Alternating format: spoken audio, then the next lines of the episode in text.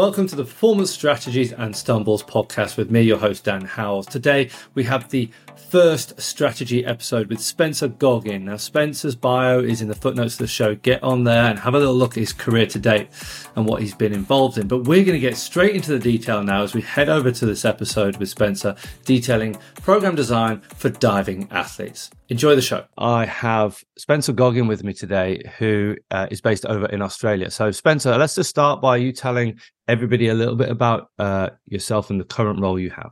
Hey, Dan. Thanks for having me on. I am currently the strength and conditioning coach with the diving program out here in Sydney at NSWIS. I'm also the head of strength conditioning for the under 21s program with the Cronulla Sharks. Awesome. And we're going to be spending most of our time today really honing in on that role with diving, right? So, what is it we're going to be speaking about today? And why is it so important in the day to day work you do with those athletes? So, diving itself is a pure strength and power sport. Um, I focus on three key moments with my divers there's a takeoff, flight time, and entry, and they all have differing physical requirements. So, we'll get into the weeds on how I develop strength and power specifically around jump height. And then if we get time, we might touch on some of the posterior chain stuff I'm doing with them as well. Awesome. So the interesting thing here is, and the reason I wanted to dig into this with you is you can be really focused. And compared to the Cronulla gig, I imagine quite or purely focused on strength and power, right? So there must be a lot of attention to detail that goes into program design. Yeah, we get a chance to really get into the weeds with some of the minutiae of strength and power development. And uh, some of these athletes, although they might appear, you know, quite small or whatever, when they're they they're on the boards, they are incredibly strong and powerful. And um, yeah, it's uh, it's a privilege to be able to to work with these guys and get stuck into the detail in the way that they do as well. They, are very diligent. So amazing.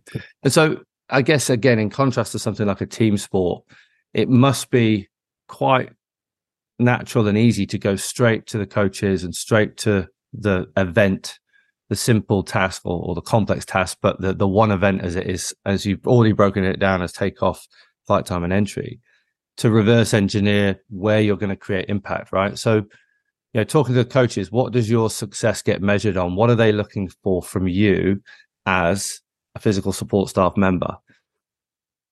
So the program itself is is built on athletes being able to train their list, their competition list, and the more exposure and technical quality you can get of that list, the hmm. in theory, the better your chances of executing it on the day. So a large part of my role is creating durable athletes that can tolerate the volume required to be able to go and execute on an international stage.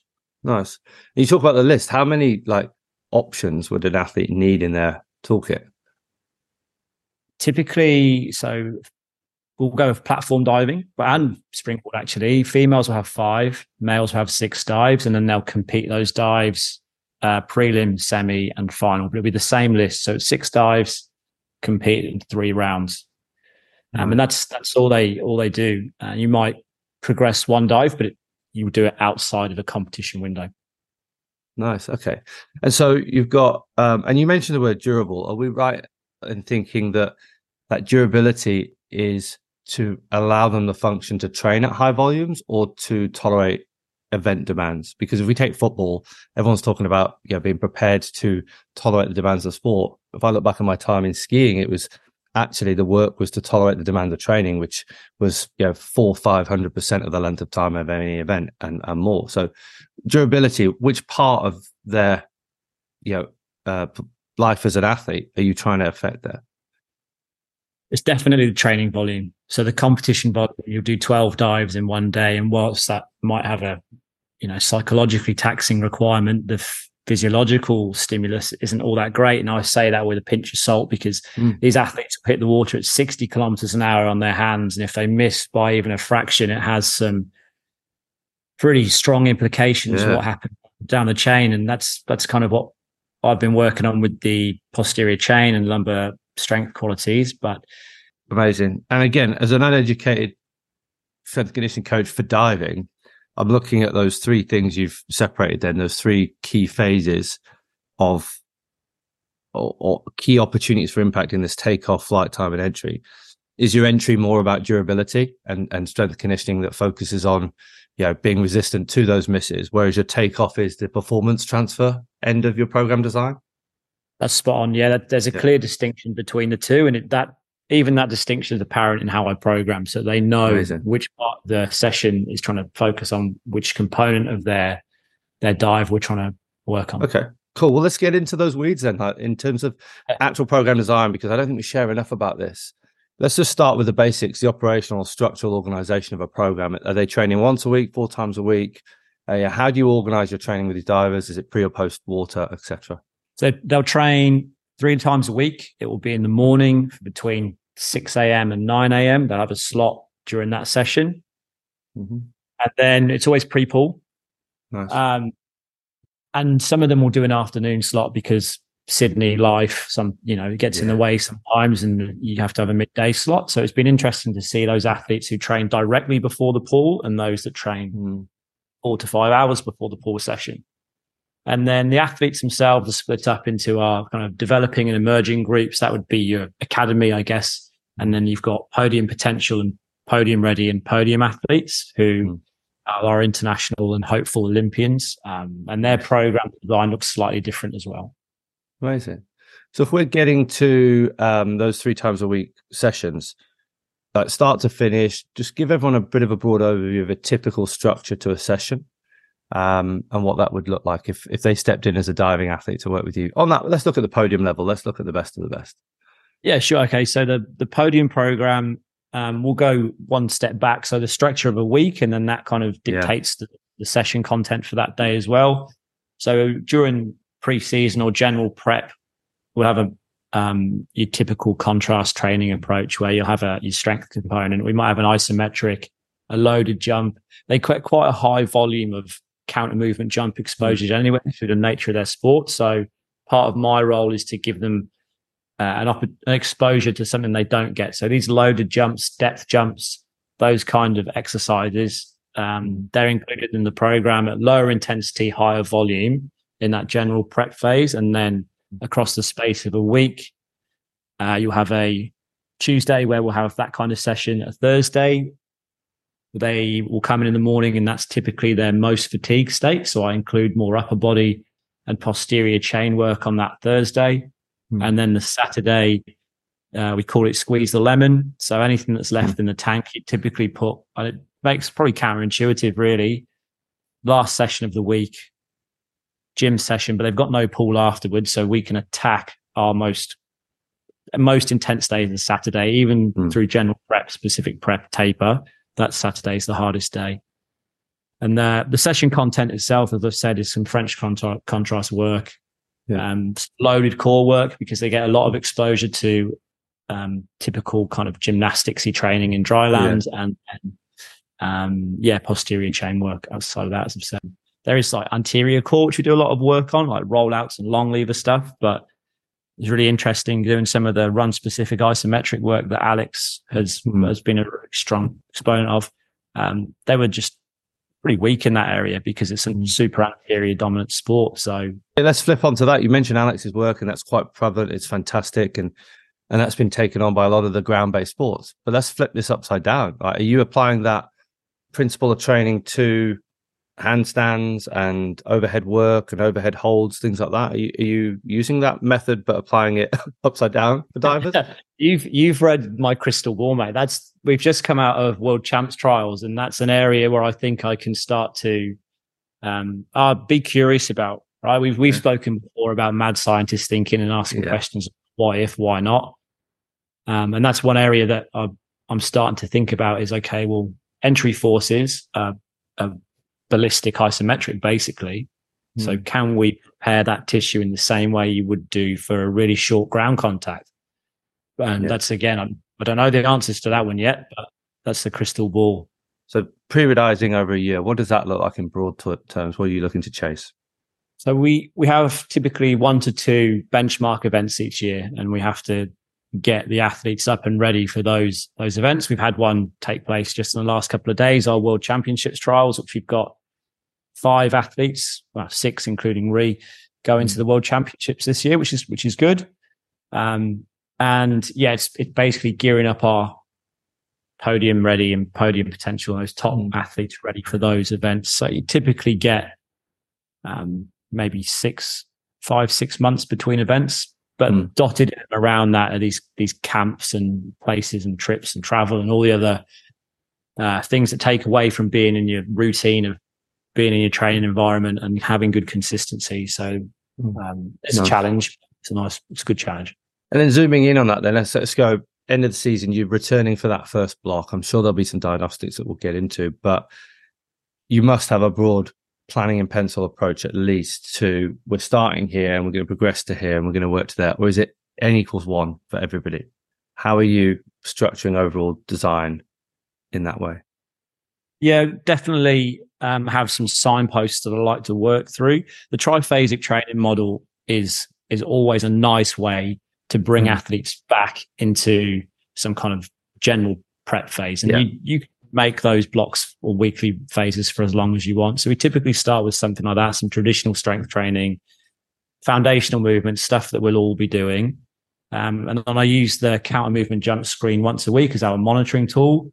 Um, and and what I'm looking for in during that phase is just how much force you can produce. Produce time isn't Mm. um, a constraint when we do our traditional work or in general prep. So let's just use that as a total force during a counter movement jump, something like that. Um, and then we'll move into specific prep, which is where we're trying to change peak force qualities. We might use ballistic isometrics or Mm. um, you know, some of our more intense max strength methods. Depth jumps will start to appear again. We use that for however long there is, depending on the next benchmark event. Uh, and then I will taper for international competitions. I will push them right up until the moment that they leave because they have a natural taper when they travel, Mhm. Uh, just through reduced exposure to strength stimulus when they're away. You now dive volume probably stays the same, but the intensity goes up. There's all the other influencing variables. Mm. So I push them right for the moment they leave. With domestic competitions or yeah, or national championships, the things that we've just had, I'll taper for two weeks leading into it because the travel window is much shorter. Nice. Yeah. Cool. That's the basic framework for a, a Yeah. build up to a competition. But let's get into some of of the program design then. In a given session, does this does the theme say similar throughout the year for your? Let's just focus on those Tuesday Saturday sessions. Mm. Are they starting with your sort of bang for buck exercises and then finishing with sort of ancillary work? Um, you know, it'd be great for listeners to understand and visualize some of the program design elements. I'll give you as much detail as I can. Yeah. Uh, so general prep, we'll have it's it looks typical training, right? You'd have your Olympic lifts first, but they're not in there because they are, you know, we do your power stuff first. It's in there because it's more for learning. Nice. That you know, we've just reintroduced them. You've got the fresh athlete, with probably the most attentive post warm up. So that's my really coach intensive block Mhm. because when we move on to the specific prep, your Olympic lifts become a key lift. So Nice. if you're not technically competent in the lift in the block before, I don't include them in the next block. You go onto a trap bar, drop, catch, jump Yeah. exercise instead. Um, and then we go into the, as I said before, your French contrast block during general prep. So you'd have them back squatting or front squatting, or so that includes Zerchers as well for some of our younger athletes. Um, yeah, then an isometric if it's appropriate, a jump, and then a medicine ball exercise. Uh, angular momentum's a really strong contributor to uh, velocity in the air. So having fast arms and legs is actually has a has a really potent impact on what they do in the air. So making them good at their medicine ball drills is eh, no Yeah. matter what, general or specific, just being able to move your arms and legs quickly is has a strong That's cool. to Yeah, so I was going to get into that then. Uh, Before you said that, my, my question was going to be so is that uh, we see a lot of medball work kind of half assed at times, you know, where movements are not finished. We see it in box jumps, even where extension isn't completed and somebody's focusing on the landing before they've finished the jump. And so it sounds like medballs play a big part in training transfer for you because of this very specific element of peripheral limb contributions to the motion of the sport, right? And the athletes must be understanding of that, or do they not see the link? No, there's a there's an implicit understanding that medicine ball work is is for that. And what I've the coach before me actually, Emma Hay, did a really good job of educating them around imitations. They do slow sequential visualization exercises of the takeoff and then when they're in the air on dry land. And so what we've done is take those, the takeoff part of that imitation and add a medicine ball to it Hmm. and do it at the right speed at the, with the right intent as if you were jumping off a platform or a springboard. Hmm. So in general, typically uh, I'll go away from that and have your more traditional vertical toss. Uh, we don't really do much horizontal throwing. It's it's trying to throw the ball as high as you can in the air, and that'll be Yeah. in a drop catch throw or even just a stationary throw. And then during specific prep and taper, I'll start to get them to move at and execute them at speed. So we're not taking away from the skill development they're doing at the pool. It's trying to look as fast Yeah. with a medicine ball in your hand. So half a kilo, two kilo max. I was going to say, does that go from a heavier ball to a light ball then? Yeah. well, in It's some on, yeah. yeah, Yeah. nice. But that's, again, we know we still want it fast. So it's probably maximum like six or seven kilos for this group. Yeah, Absolute nice. maximum, even for our stronger male springboard I was going divers. to say they're smaller as well, aren't they, athletes? Much Mm. smaller. So go, let's go back to you, you used, you know, French contrast would be something that I would say, you know, I'd always encourage people not to chase something that's so complex to start with. But we're talking about your podium athletes, and you talk about French co- contrast being part of your general prep. Did I hear that right? You did, yeah. So is that because you're still chasing a very general strength adaptation with your strength exercise? So would that look like a back squat into a jump? You know, talk us through actual at that point. The four exercises, sets and reps would be really cool to hear. Yeah, so we'd go. I typical typically I'd go back squat, and then we'd either go into a things like a box jump. So there's not the landing it forces, but I've started to look at some accentuated eccentrics when we do our box jumping in general prep as well as a bit more tissue preparation for the depth jumps that are going to be coming up. Yeah. And then we'd go to um, maybe a medicine ball exercise. So it's not it's not classic French contrast. Amazing. So for me, that I- I'm observing the program is like high force, low speed, and you're moving along the the, the force velocity curve across three exercises, in gaining in velocity, um, dropping in, in intensity, um, and that's the. If you had to hang your hat on the the best, the most important stimulus within that series, because it's general prep, are you is just is your first exercise your priority within that? Yeah, yeah. Yeah, cool. And so, what? Just talk us through reps and uh, you know classic intensities. Is that with these with these divers? Are they working up to six sets? Is it two sets? I, I you know I know the answer. We've spoken about this. I think it's really cool Yeah. to hear for the listeners. Yeah, so we we we go on in multiple sets and high quality reps, Mm, and working through full range. And uh, because I'm, I'm going to shorten the range up as we move through these blocks. So Yeah. in general, it's just back squatting, front squatting, whatever can get you through full range. And we'd go up to, you know, 20, 24 reps at 80%. We've had a diver who is his one RM is 190 and he does a full range 190 back squat with the GymAware on at, at 0.35. So it's still quick. Amazing. No, yeah, it's a really powerful athlete. Um, he'll the we have like a key session that I Mm. know he's kind of ready to rock and roll. If he can get 160 out for four sets of five mm. with GymAware on and not dropping below that 0.35 until the maybe the back end of the last two sets, Mm. that's when I know he's done enough work to be able to apply a more intense, stim- more intense stimulus. So Would you get up to as much as six sets? five or six sets. Um, and then, yeah, and we're looking at max five, five reps in, if we're going to that, to that extent. Um, but what I do try and use is the GymAware as well and have a 10% velocity loss, Mm. just so we're getting really high quality stimulus, even through general prep. That, that's interesting because you, if you look at some of the research, they talk about for it to be a strength set for that velocity drop to be 20 to 30%. Um, but are you seeing that that cooks these guys too much? Is that, and that 10, 10% is a bit of a safeguard for you? And in, in, is that how you approach it or?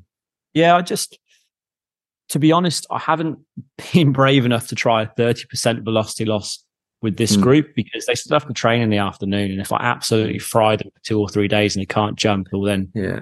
probably not be in the good books at work for very long. So, That's amazing Um, in point, though, isn't it? Because you- you're you're you're con- consciously or not, there's probably a uh, a very good decision there based on the organisation of the training, which is prior to their main priority.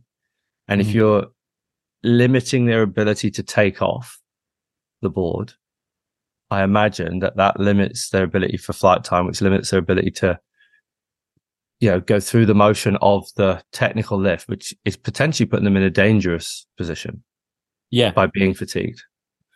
hundred percent.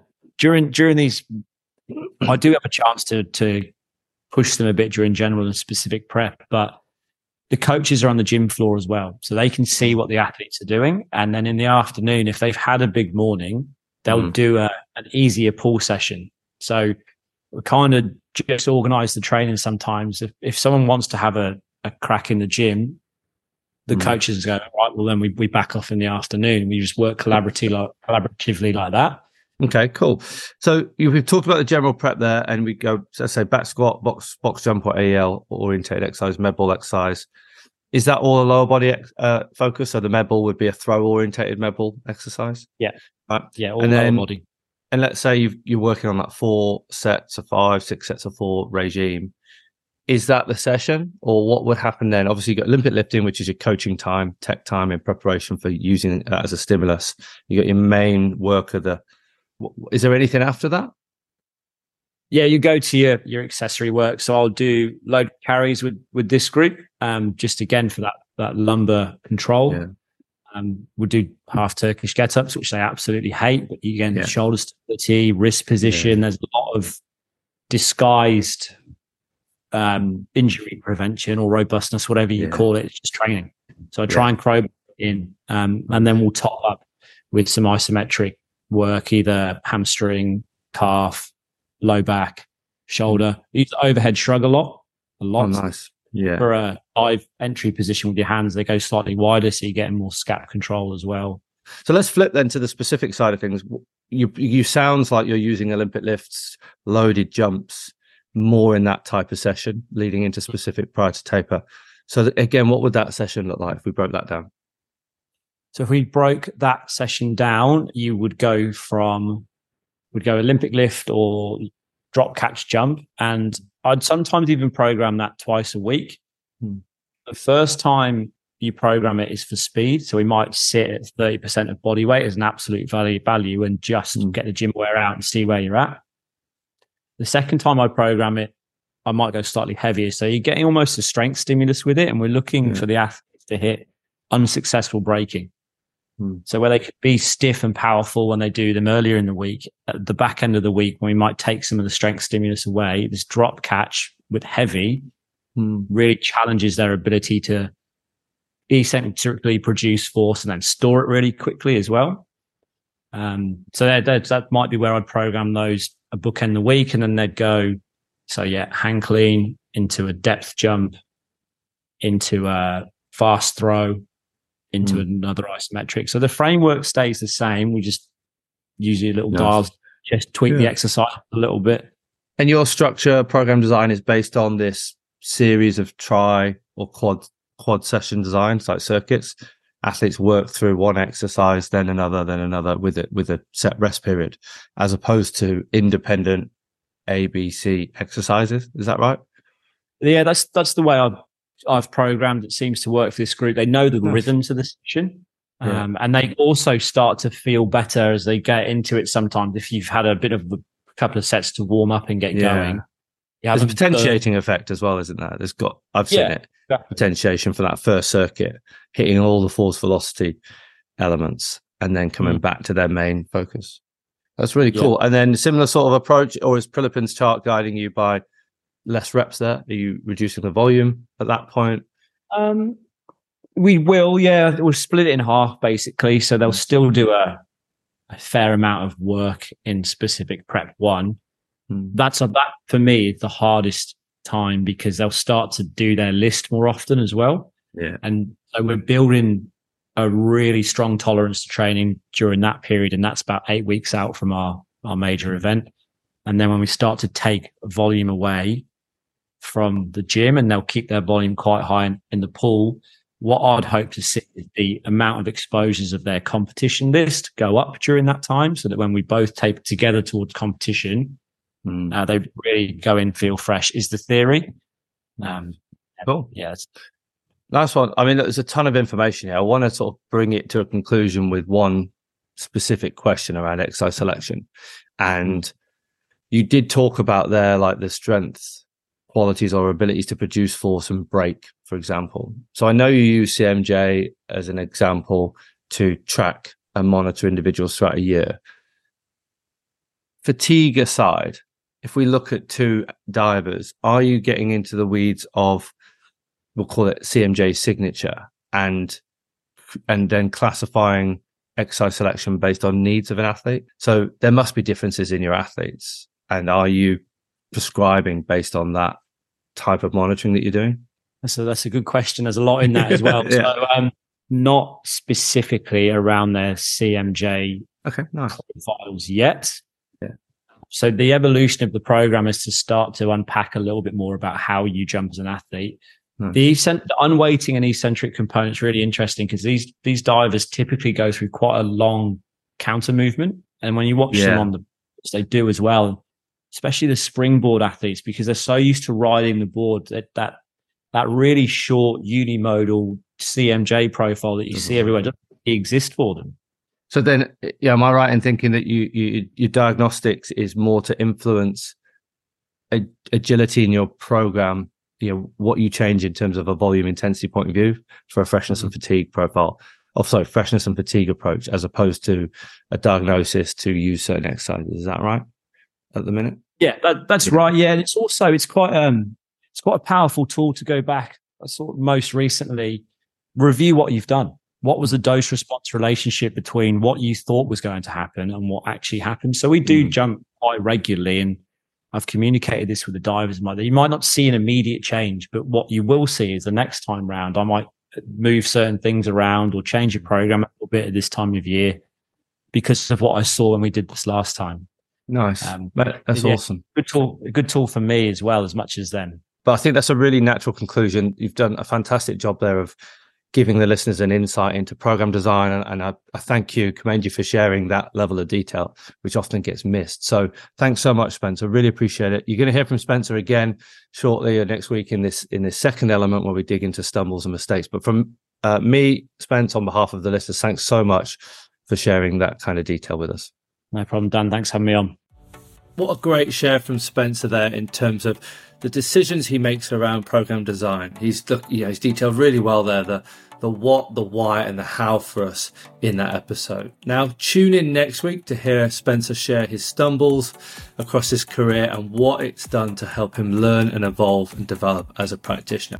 I look forward to hosting you next week, and thanks for tuning in.